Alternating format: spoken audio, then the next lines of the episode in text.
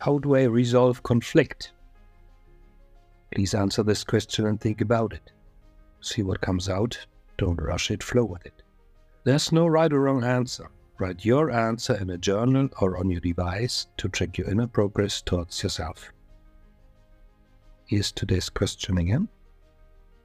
How do I resolve conflict?